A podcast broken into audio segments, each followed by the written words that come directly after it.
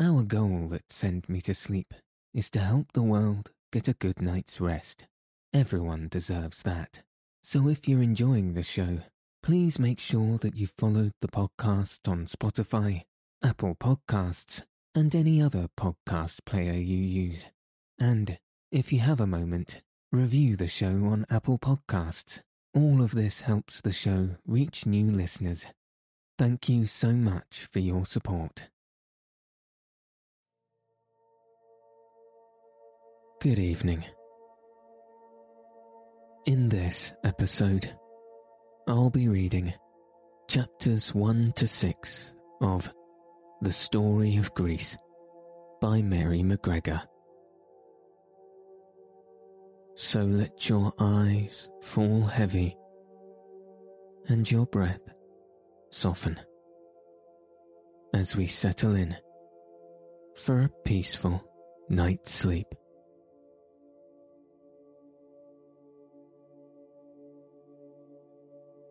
Chapter 1. Wonderland.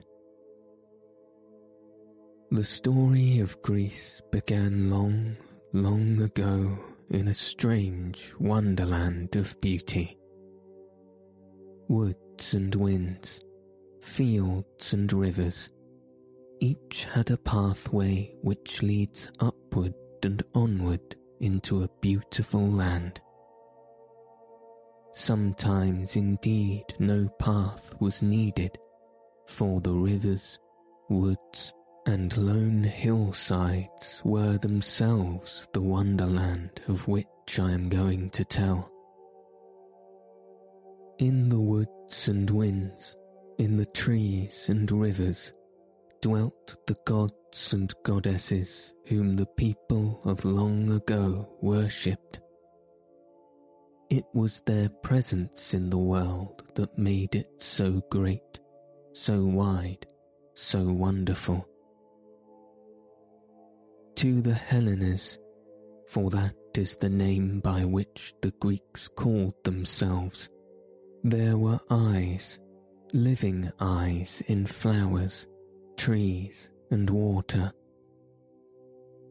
So crowded full is the air with them, wrote one poet who lived in the far-off days, that there is no room to put in the spike of an ear of corn without touching one.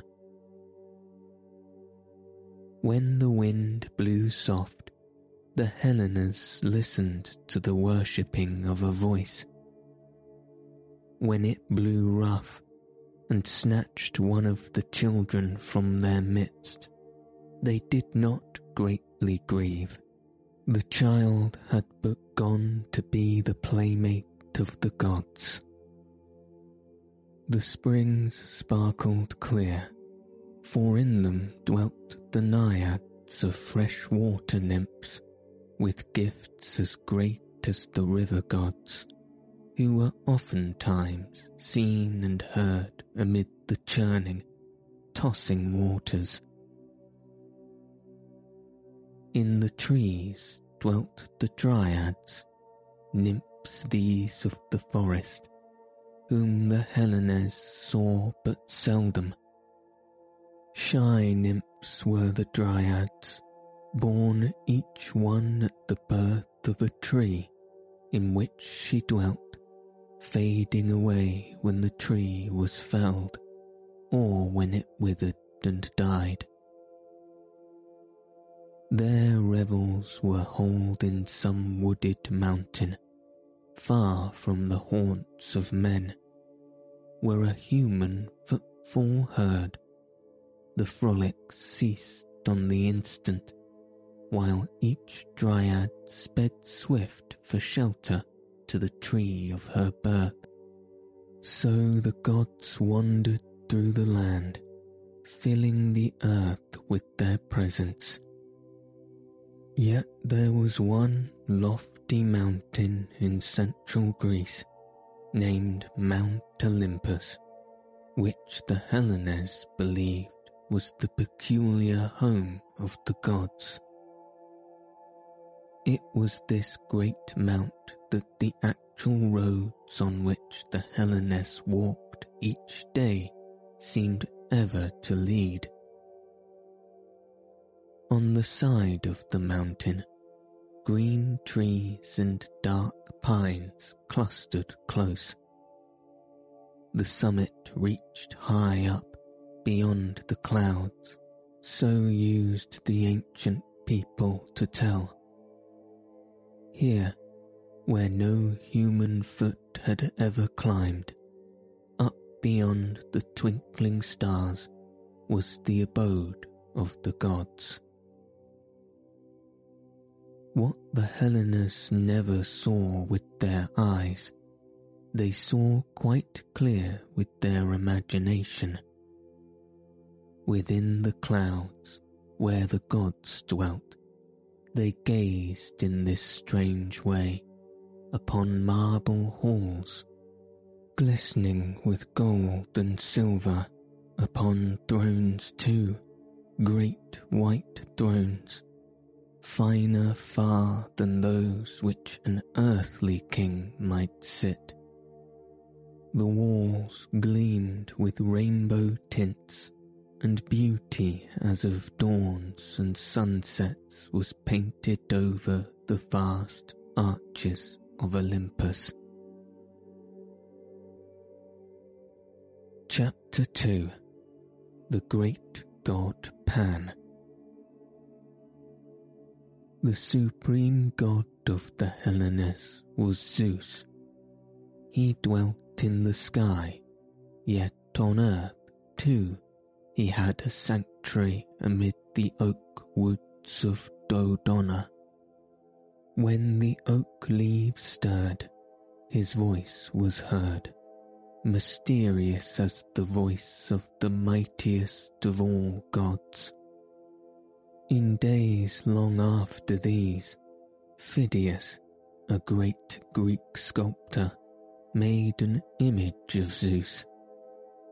The form and the face of the god he moulded into wondrous beauty, so that men gazing saw sunshine on the brow, and in his eyes gladness and warmth as of summer skies.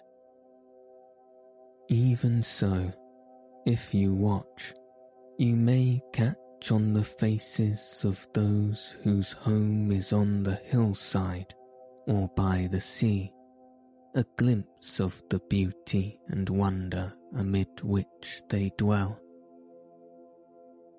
It was only in very early times that the chief sanctuary of Zeus was at Dodona. Before they had dwelt long in Hellas, the Hellenes built a great temple in the plain of Olympia to their supreme god, and named it the Olympian Temple. Here a gold and ivory statue of the god was placed, and to the quiet courts of the temple came the people, singing hymns and marching in joyous procession. Zeus had stolen his great power from his father, Cronus, with the help of his brothers and sisters. To reward them for their aid, the god gave to them provinces over which they ruled in his name. Hera, Zeus chose as queen to reign with him. To Poseidon was given the sea, and a palace beneath the waves of the ocean, adorned with seaweed and with shells. Pluto was made the guardian of Hades, the dark and gloomy kingdom of the dead, beneath the earth, while Demeter was goddess of the earth, and her gifts were flowers, fruits, and bounteous harvests. Athena was the goddess of war and wisdom, yet often she was to be seen weaving or embroidering, while by her table sat her favourite bird, an owl. Hermes was known as the fleet-footed, for on his feet he wore winged sandals to speed him swift on the errands of the gods. Apollo, the sun god, was the youngest of all the Olympian deities. He dwelt at Parnassus on the eastern coast of Greece, and his sanctuary was at Delphi. The fairest of the goddesses was Aphrodite, queen of love. Her little son was named Eros, and he never grew up. Always he was a little rosy, dimpled child, carrying in his hands a bow and arrows. Many more gods and goddesses were there in the wonder days of long ago, but of only one more may I stay to tell you now. The great god Pan, protector of the shepherds and their flocks, was half man, half goat. Everyone loved this strange god, who yet oftentimes startled mortals by his wild and wilful ways.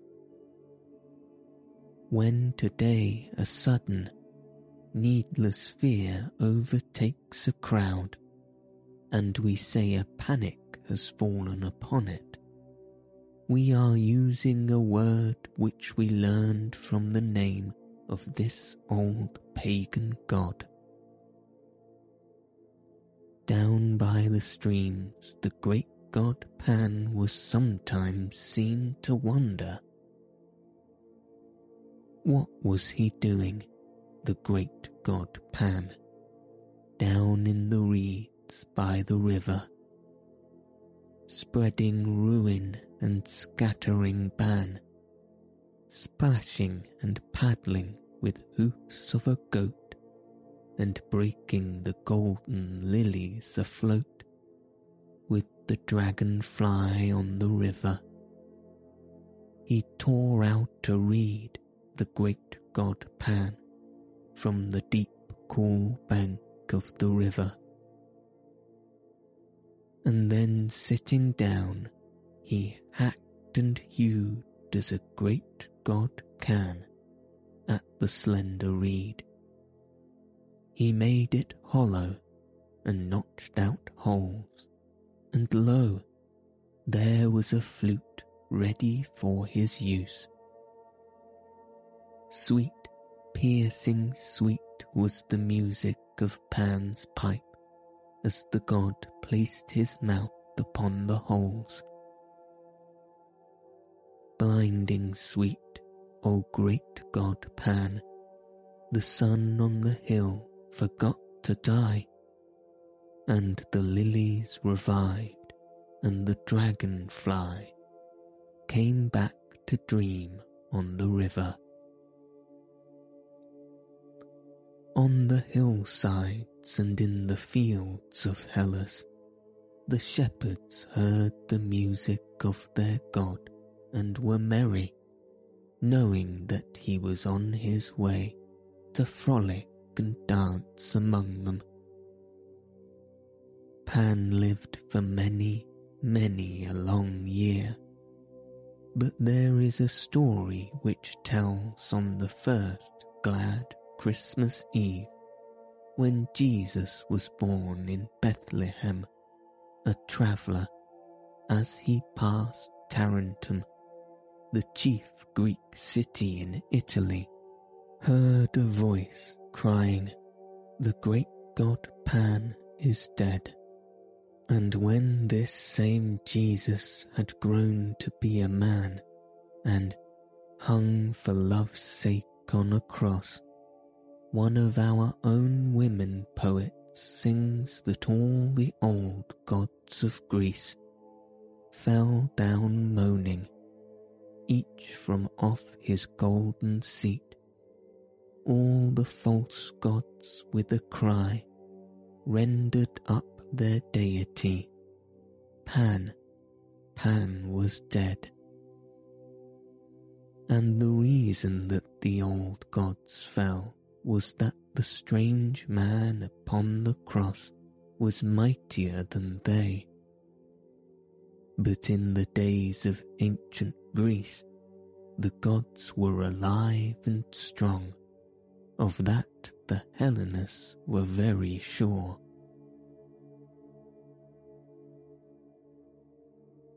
Chapter 3. The Six Pomegranate Seeds. Demeter, the goddess of the earth, was often to be seen in the fields in springtime. As the Greek peasants sowed their seed, they caught glimpses of her long yellow hair while she moved now here, now there, among them. It almost seemed to these simple folk as though already the bare fields were golden with the glory of harvest. So bright shone the yellow hair of the goddess. Then they smiled hopefully one to the other, knowing well that Demeter would give them a bounteous reaping time. In the autumn she was in the fields again. The peasants even dreamed that they saw her stoop to bind the sheaves. Certainly she had been known to visit their barns when the harvest was safely garnered. And stranger still, it was whispered among the women folk that the great Earth Mother had entered their homes, had stood close beside them as they baked bread to feed their hungry households. It was in the beautiful island of Sicily, which lies in the Mediterranean Sea, that the goddess had her home. Here she dwelt with her daughter Persephone, whom she loved more dearly than words can tell. Persephone was young and fair, so fair that she seemed as one of the spring flowers that leaped into life when her mother touched the earth with her gracious hands. Early as the dawn, the maiden was in the fields with Demeter to gather violets while the dew still lay upon them, to dance and sing with her playmates. At other times she would move gravely by the side of her mother to help her in her quiet labours. All this time, Pluto, king of Hades, was living in his gloomy kingdom underground, longing for some fair maiden to share his throne. But there was not one who was willing to leave the glad light of the sun. No, not though Pluto offered her the most brilliant gems in his kingdom. One day the dark king came up out of the shadows, riding his chariot of gold, drawn by immortal horses. Swifter was their pace than that of any mortal steeds. Persephone was in a meadow with her playfellows when the king drew near. The maiden stood knee-deep amid the meadow grass, and, stooping, plucked the fragrant sweet flowers all around her. Hyacinth, lilies, roses, and pale violets. Pluto saw the group of happy maidens, beautiful each one as the day in spring.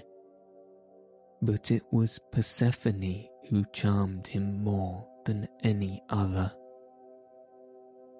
"She shall be my queen and share my throne," muttered the gloomy king to himself. Then, for he knew that to woo the maiden would be vain, Pluto seized Persephone in his arms and bore her weeping to his chariot. Swift as an arrow, the immortal steed sped from the meadow where Persephone's playmates were left, terror-stricken and dismayed. On and on flew the chariot.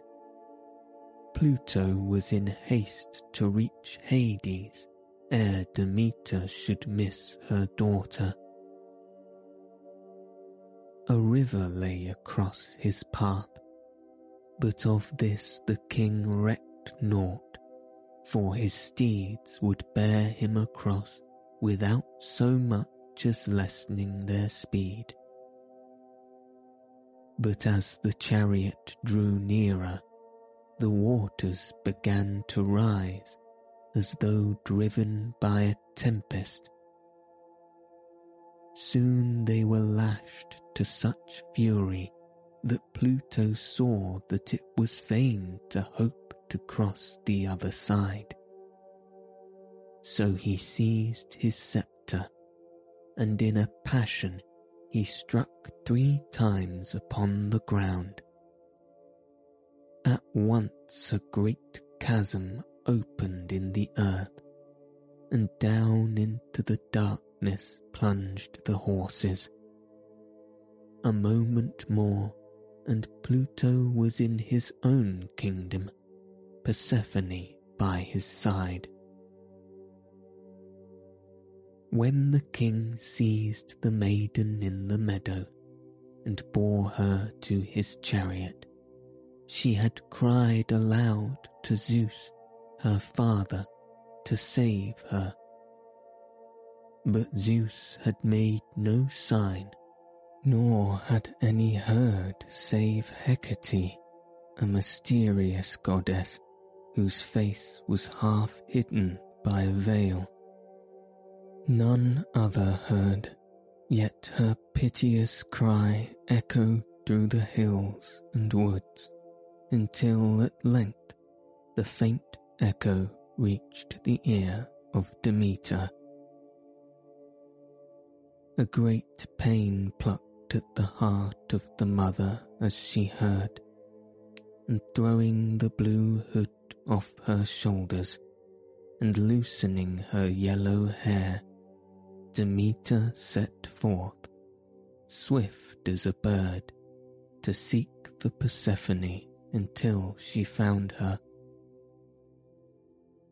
To her own home first she hastened, for there, she thought, she might find some trace of the child she loved so well.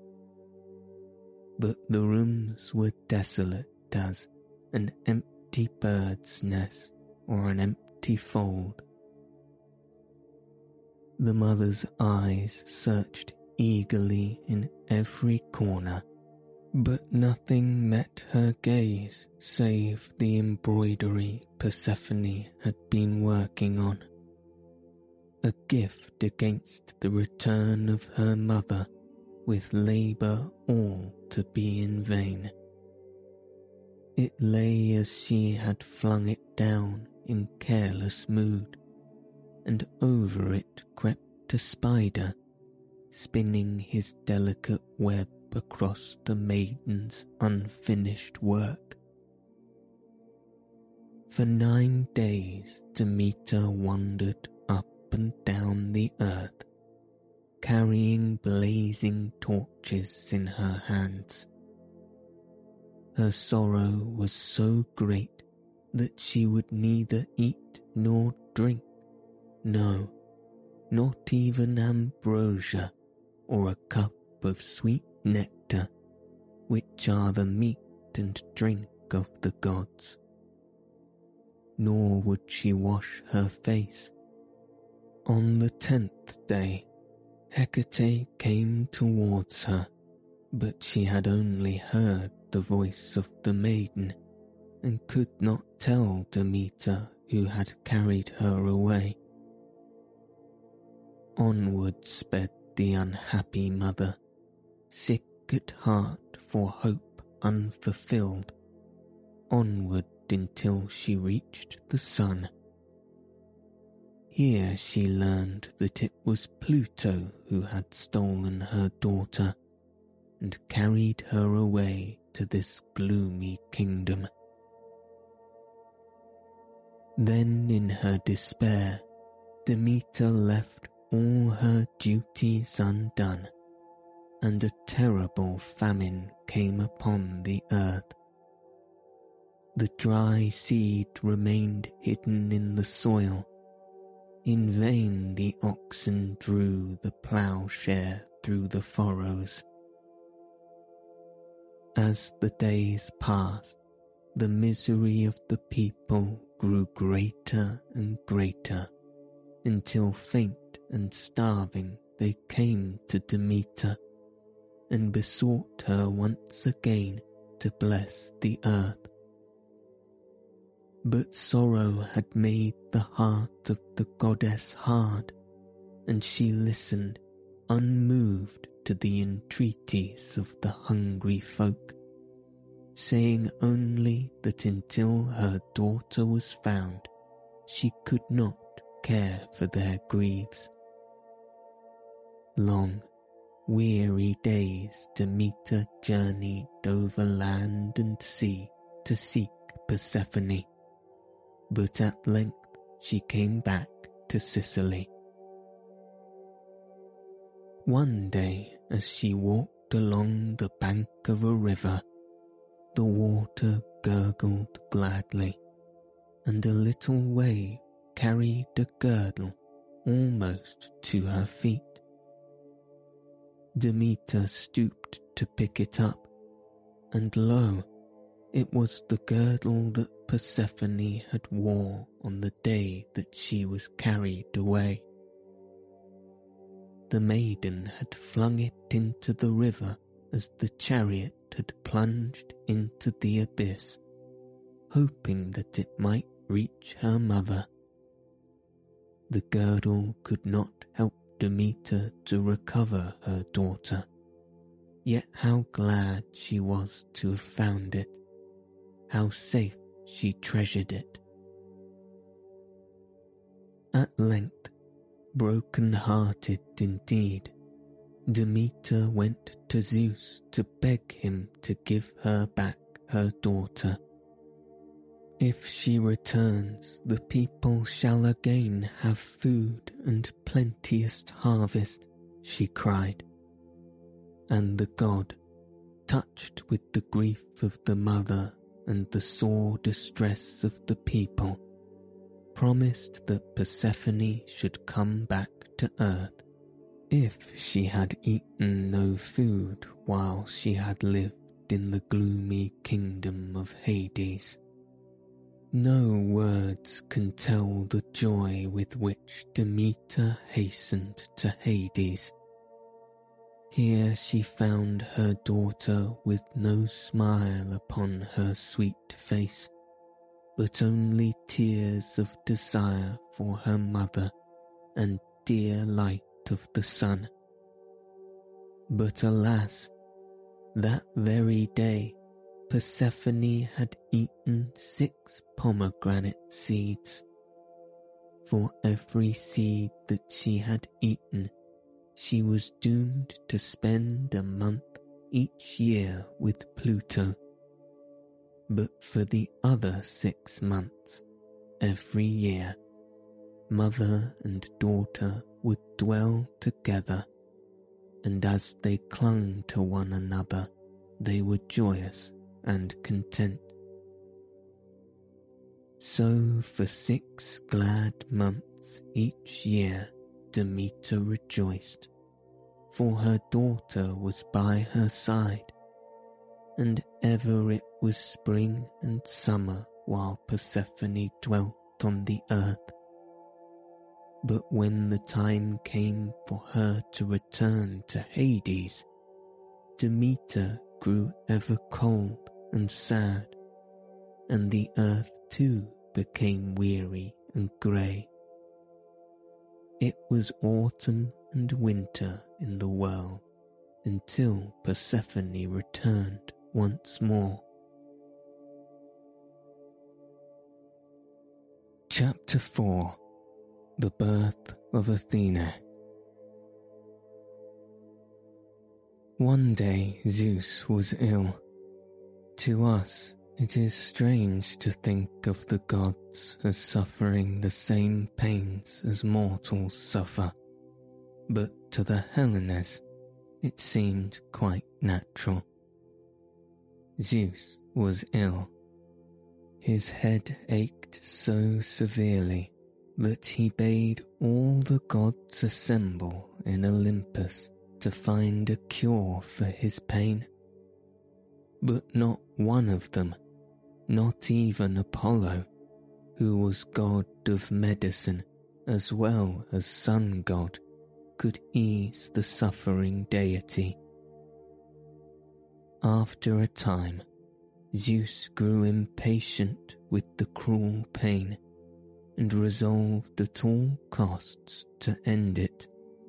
So he sent for his strong son, Hephaestus, and bade him take an axe and cleave open his head. Hephaestus did not hesitate to obey, and no sooner had the blow descended than from his father's head sprang forth Athena, the goddess of war and wisdom. She was clad in armour of pure gold, and held in her hand a spear, poised as though for battle. From her lips rang a triumphant war song. The assembled gods gazed in wonder, not unmixed with fear at the warrior goddess, who had so suddenly appeared in their midst. But she herself stood unmoved before them, while a great earthquake shook the land and proclaimed to the dwellers in Hellas the birth of a new god.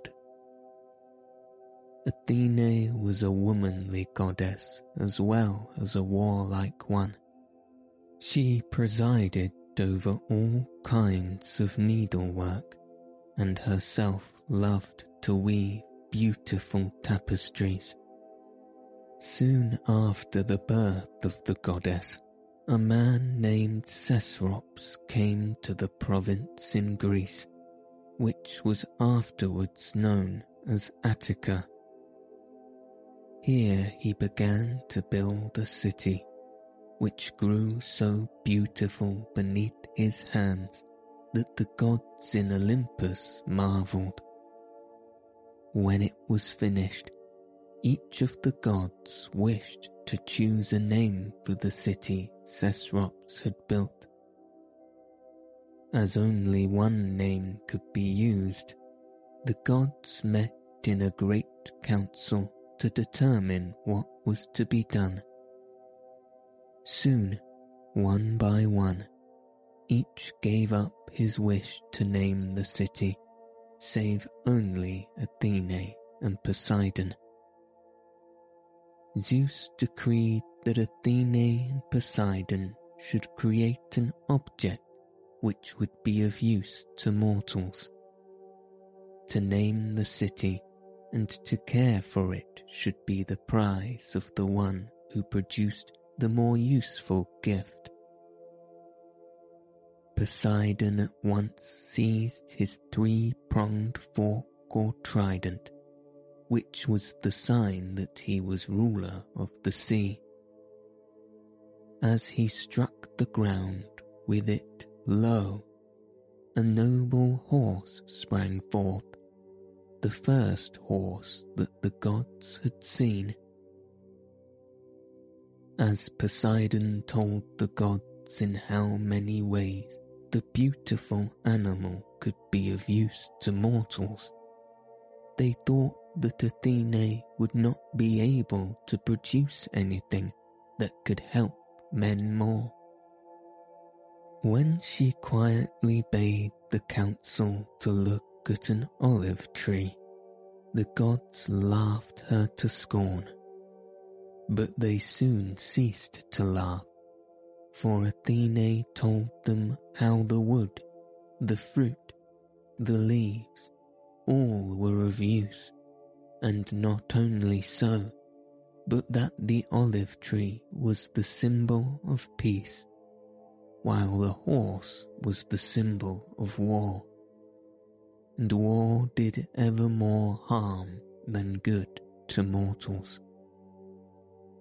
So the gods decided that it was Athena who had won the right to name the city, and she gave it her own name of Athena, and the citizens ever after worshipped her as their peculiar goddess. Of this city, which we now know as Athens, you will hear much in this story.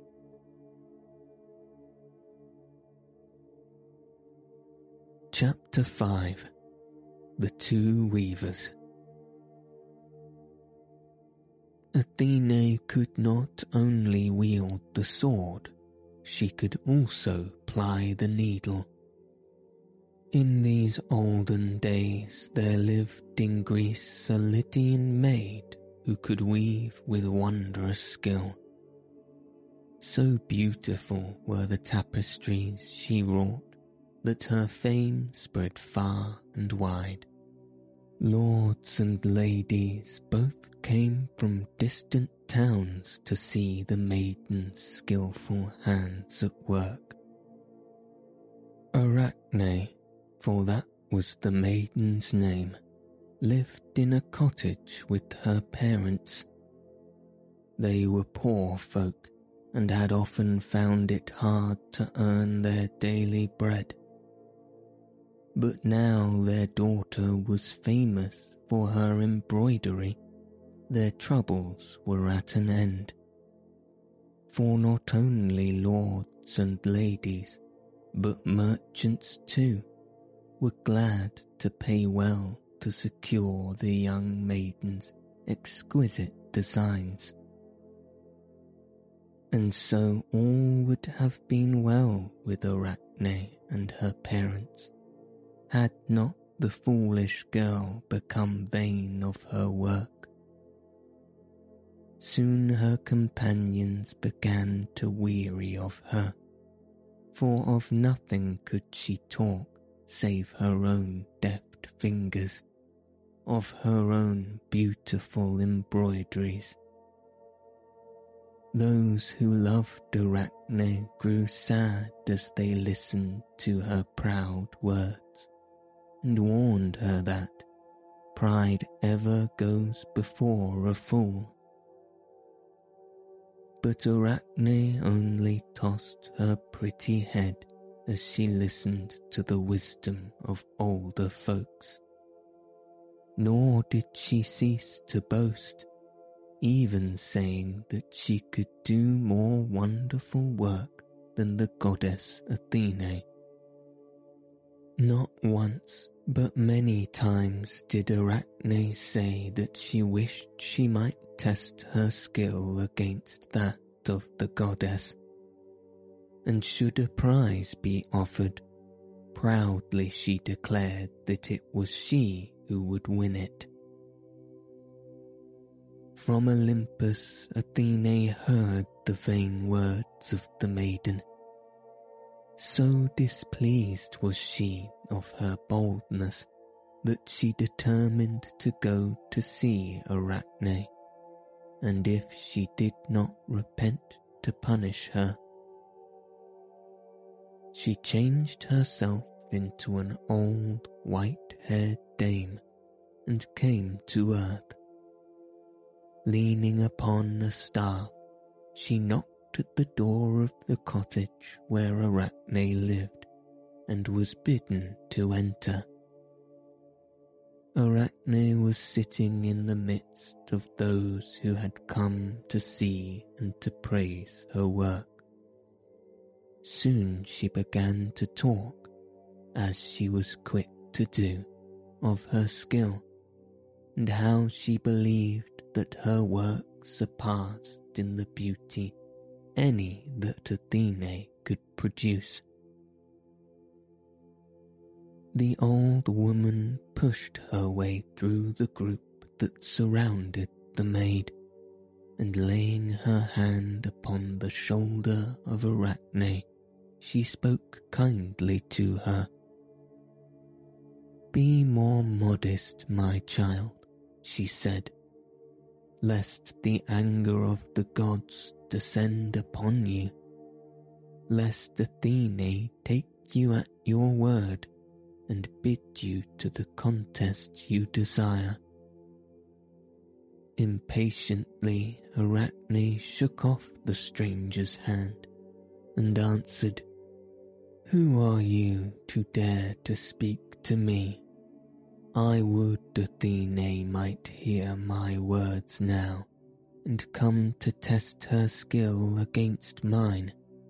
She would soon see that she had a rival in Arachne." Athena frowned at the insolence of the maiden.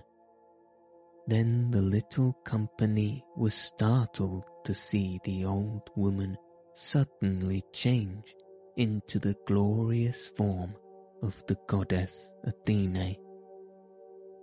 As they gazed, they were afraid and fell at her feet. But Arachne did not worship the goddess. Foolish Arachne looked boldly in her face and asked if she had come to accept her challenge. Athena's only answer was to sit down before an empty loom. Soon each, in silence, had begun to weave a wondrous tapestry.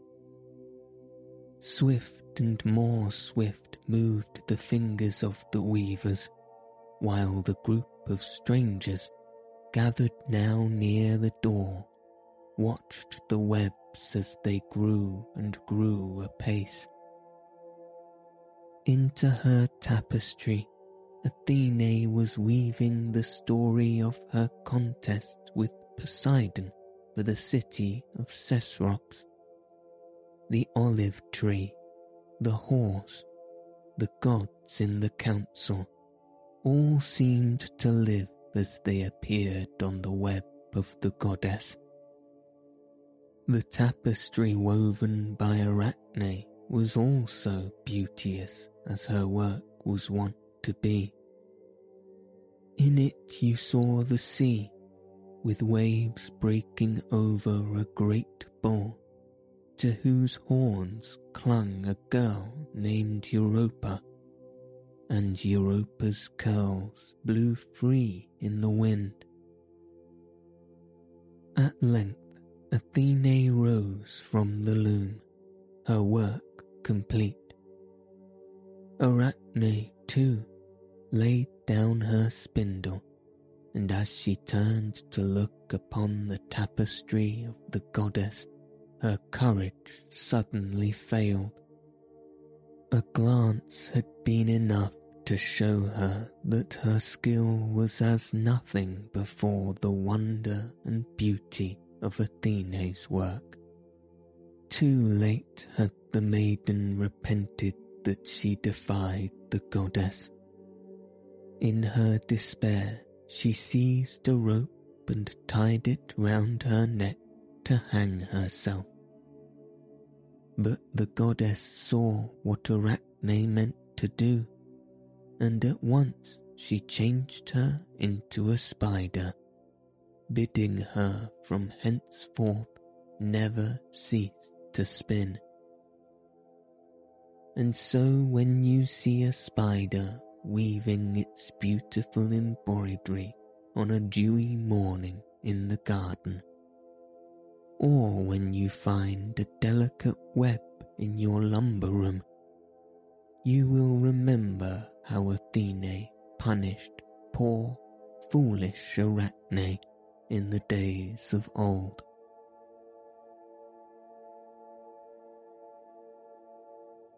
Chapter 6. The Purple Flowers.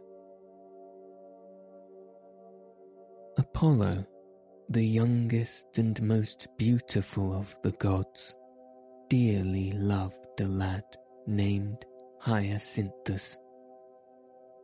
Oft times he would leave the other gods sipping nectar in Mount Olympus. Oft times he would forsake the many beautiful temples in which he was worshipped on earth, that he might be free to wander through the woods with his little friend.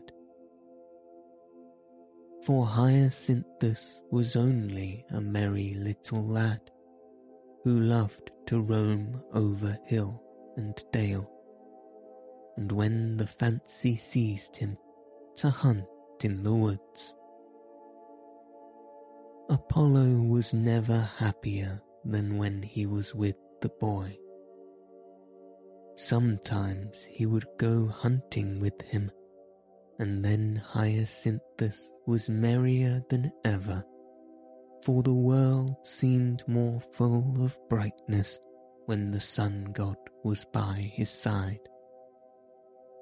Sometimes the friends would walk together over hill and dale, followed by the dogs Hyacinthus loved so well. One day they had wandered far, and the little lad was tired, so he flung himself down in a grassy meadow to rest, Apollo by his side. But the sun god was soon eager for a game. He sprang to his feet, crying, "Hyacinthus, let us play at quoits before the shadows fall." Quoits were flat, heavy discs, and the game was won by the player who could fling the quoits the farthest through the air. Hyacinthus was ever willing to do as Apollo wished, and the game was soon begun. After a throwing of more than usual skill and strength, the friends laughed gleefully. Oh, but it was good to be alive in such a happy world, thought Hyacinthus.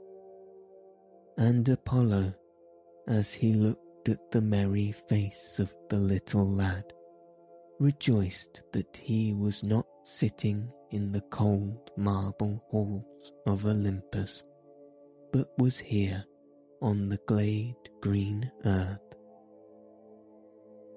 By and by, while they still played, Zephyrus, the god of the south wind, came fleeting by. He saw the sun god and his little playmate, full of laughter and joy. Then an ugly passion, named jealousy, awoke in the heart of the god, for he too loved the little hunter Hyacinthus, and would fain have been in Apollo's place. Zephyrus tarried a while to watch the friends. Once as Apollo flung his disc high into the air, the wind god sent a gust from the south, which blew the quoit aside. He meant only to annoy Apollo, but Hyacinthus was standing by, so that the quoit struck him violently on the forehead. The lad fell to the ground, and soon he was faint from loss of blood. In vain Apollo tried to staunch the wound. Nothing he could do was any use. Little by little the boy's strength ebbed away. The sun god knew that the lad would never hunt or play again on earth. Hyacinthus was dead. The grief of the god was terrible. His tears fell fast as he mourned for the playmate he had loved so well. At length he dried his tears and took his lyre, and as he played he sang a last song to his friend, and all the woodland creatures were silent that they might listen to the love song of the god. When the song was ended, Apollo laid aside his lyre and, stooping, touched with his hand the blood drops of the lad, and lo, they were changed into a cluster of beautiful purple flowers, which have ever since been named hyacinths, after the little lad Hyacinthus. Year by year, as the spring sun shines, the wonderful purple of the hyacinth is seen. Then you, who know the story, think of the days of long ago, when the sun god lost his little friend, and a cluster of purple flowers bloomed upon the spot where he lay.